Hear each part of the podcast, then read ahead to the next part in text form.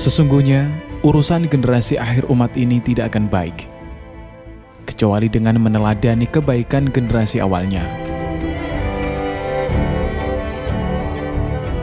Mengkaji sejarah Islam pada umumnya dan sejarah para sahabat khususnya merupakan langkah besar untuk membangkitkan umat. Karena hal tersebut dapat mendorong umat untuk berdiri sekali lagi sambil membersihkan diri dari debu-debu kelalaian sehingga dapat meraih kembali keagungannya di dunia dan akhirat.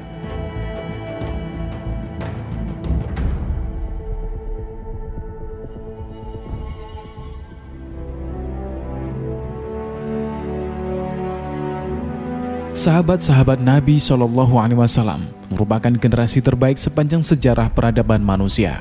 Mereka adalah kelompok manusia terbaik setelah para nabi dan rasul.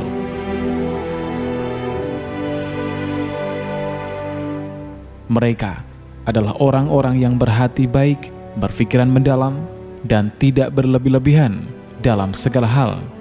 Setiap generasi yang datang berikutnya mengetahui keutamaan generasi pendahulunya sebab kita hidup di zaman yang tidak banyak memiliki teladan-teladan yang ideal.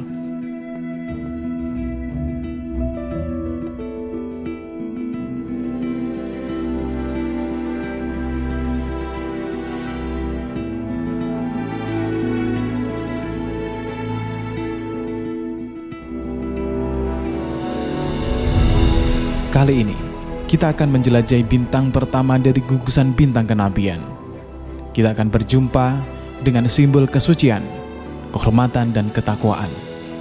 Dia adalah seorang wanita yang berpikiran matang, cerdas, pandai menjaga kesucian, dan terpandang, sehingga sejak masa jahiliyah, orang-orang menyematkan gelar atau hiroh wanita yang suci kepadanya.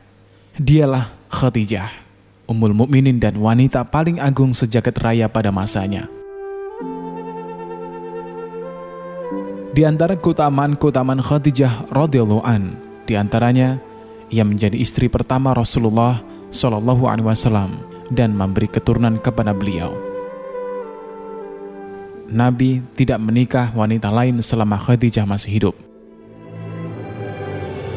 Khadijah pernah beberapa kali menikah. Suami pertama Abu Halah bin Zuarah At-Tamimi.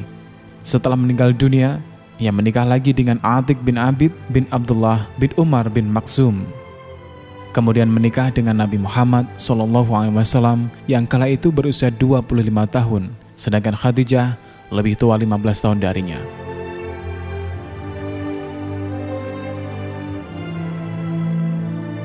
Khadijah lahir di Umul Qura, Makkah, sekitar 15 tahun sebelum tahun gajah. Dia pemilik hati yang bersih dan jiwa yang ridho, sedang merenungkan perjalanan hidupnya selama ini. Meski dia terbilang wanita sangat sukses dalam perniagaan. Satu kafilah dagang Khadijah yang dikirim ke Syam setara dengan konsorium beberapa kafilah dagang Quraisy. Meski demikian, dia tidak merasa bahagia karena hatinya sangat mendambakan bekal yang menjadi sumber kehidupan hati setiap insan, yakni bekal iman yang kemudian dibawa oleh Nabi Shallallahu Alaihi Wasallam.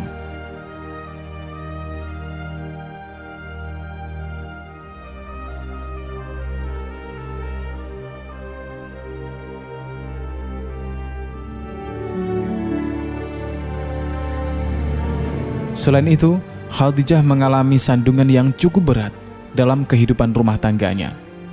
Padahal ia sangat berharap dapat membangun rumah tangga yang agung keluarga yang dibangun dengan pengorbanan, kasih sayang, kedermawanan, dan pemberian. Khadijah sering mendengar penuturan sepupunya Warakoh bin Naufal tentang kisah para nabi dan agama. Dalam kondisi seperti itu, angan-angannya melambung ke angkasa keutamaan dan kebaikan yang sangat jarang dilakukan oleh siapa pun yang hidup masa itu.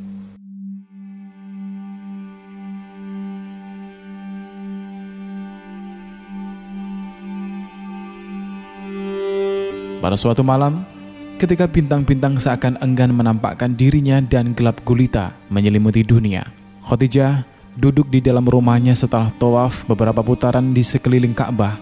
Lalu ia beranjak menuju peraduannya dengan rasa puas dan seuntai senyum yang menghiasinya. Dia tidak pernah tahu apa yang sebenarnya sedang tersembunyi di balik perasaannya saat itu. Tidak lama kemudian, dirinya terbuai dalam tidur yang tenang. Di dalam tidurnya, Khadijah bermimpi ada matahari besar yang turun perlahan dari langit kota Makkah dan berhenti tepat di atas rumahnya.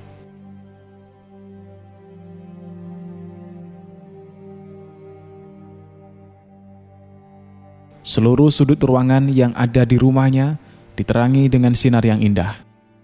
Khadijah terkejut dan langsung terbangun.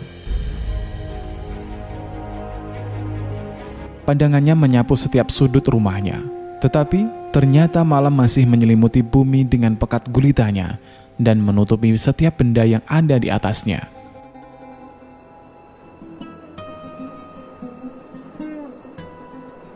Esoknya, saat malam usai berganti pagi, Khadijah bergegas menuju rumah sepupunya Warokoh bin Naufal.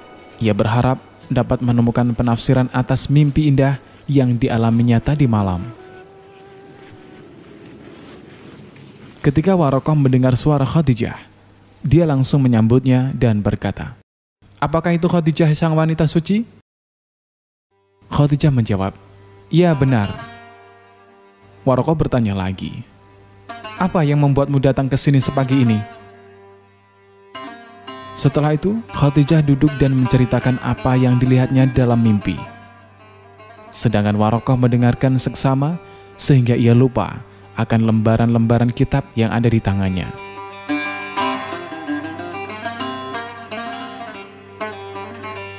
Setelah Warokoh mendengar penuturan Khadijah, wajah Warokoh menyeratkan rasa bahagia dan berkata, Berbahagialah sepupuku, seandainya Allah benar-benar membuat mimpimu menjadi kenyataan, maka cahaya kenabian akan masuk ke rumahmu, dan darinya akan terpancar cahaya risalah Nabi terakhir. Khadijah hanya bisa diam dan membisu sesaat. ada getaran yang merasuk di dalam tubuhnya, sementara dadanya bergemuruh dengan perasaan yang tidak menentu antara hasrat, kasih sayang, dan harapan. Sejak itu, menjalani hari-harinya dengan penuh cita-cita dan diliputi semerbak mimpi yang dialaminya. Ia sangat berharap kelak mimpinya itu jadi kenyataan.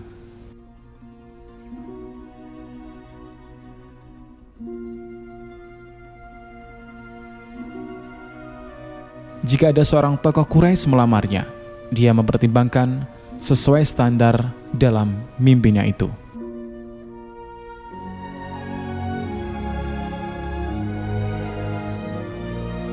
Itulah proses awal sehingga Khadijah menikah dengan Nabi Muhammad Shallallahu Alaihi Wasallam.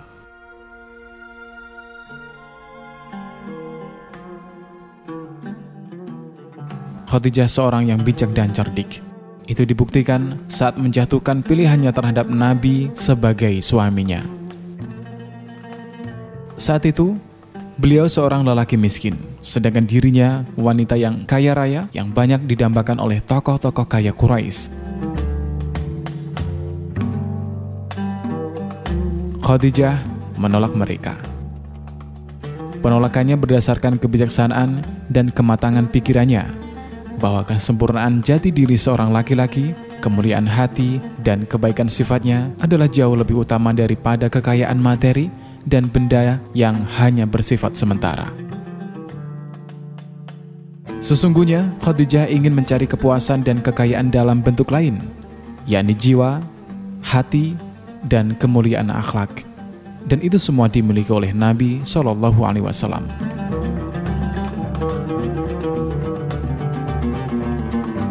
Khadijah, seorang wanita yang sangat dermawan dan pemurah. Ia menyukai segala sesuatu yang disukai oleh suami tercinta dan berusaha sekuat tenaga untuk dapat membahagiakan hati suaminya. Saat suaminya memutuskan untuk mengasuh sepupunya, Ali bin Abi Thalib, Khadijah menyambutnya dengan hati yang lapang dan penuh kasih sayang. Sehingga Ali bin Abu Thalib merasa seolah-olah sedang diasuh oleh ibu kandungnya sendiri. Begitu pula ketika Khadijah merasa bahwa suaminya sangat menyukai Zaid bin Haritsah, maka ia segera menghibahkan Zaid kepadanya.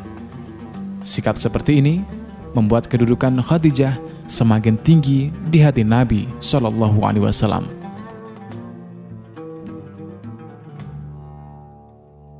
Ummul Mukminin Aisyah berkata, permulaan wahyu yang turun kepada Rasulullah adalah berupa mimpi tentang hal-hal yang baik ketika tidur. Setiap kali mimpi tentang sesuatu, maka akan terbukti nyata seperti fajar yang menyingsing di waktu subuh. Kemudian Rasulullah sangat suka menyendiri di Gua Hiro untuk beribadah selama berhari-hari yang cukup lama. Setelah merasa cukup, beliau kembali ke rumah Khadijah untuk mempersiapkan bekal yang akan dibawa ke Gua Hiro pada masa-masa berikutnya. Beliau terus melakukan kegiatan tersebut hingga dikejutkan oleh malaikat Jibril yang membawa kebenaran saat beliau berada di dalam Gua Hiro. Dan berkata, Bacalah. Beliau menjawab, Aku tidak dapat membaca. Malaikat Jibril menarik dan mendekapnya hingga beliau merasa lelah, lalu melepaskan serai berkata, Bacalah. Sampai ketiga kalinya, seraya menyampaikan surat Al-Alaq.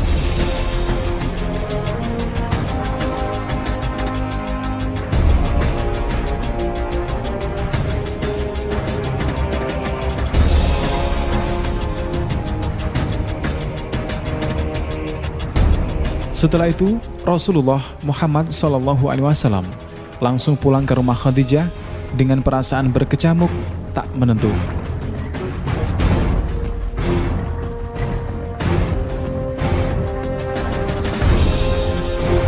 Beliau masuk ke rumah dan meminta Khadijah untuk menyelimutinya dan menceritakan apa yang telah dialami di Gua Hiro. Khadijah menenangkan beliau agar beliau tidak sedih. Imam Izuddin bin Asir berkata, Khadijah adalah manusia pertama yang memeluk Islam. Ini merupakan konsensus seluruh umat Islam. Khadijah bukan wanita biasa. Ia adalah seorang wanita yang dibekali oleh Allah dengan kebijaksanaan, pandangan yang jauh, kepribadian yang suci, dan hati yang tajam yang jarang dimiliki oleh lelaki sekalipun. Keputusannya memeluk Islam bukan atas dasar ikut-ikutan atau kepura-puraan untuk sekedar menarik hati Nabi Muhammad, melainkan karena benar-benar terpengaruh dan merasa haus untuk menerimanya. Khadijah tetap setia mendampingi Nabi Muhammad selama hampir seperempat abad. Ia berinteraksi langsung dengan sumber yang jernih untuk menggali petunjuk, perangai, akhlak, ilmu, dan kasih sayang.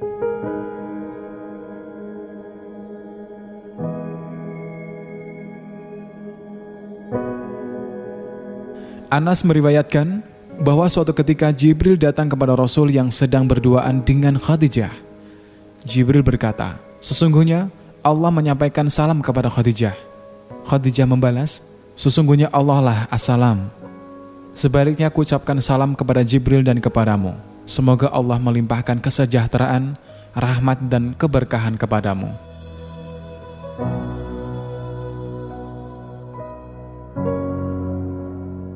Dalam perjalanan menegakkan Islam, berbagai rintangan seperti peperangan dan pemboikotan dialami Rasulullah Muhammad SAW bersama sahabat.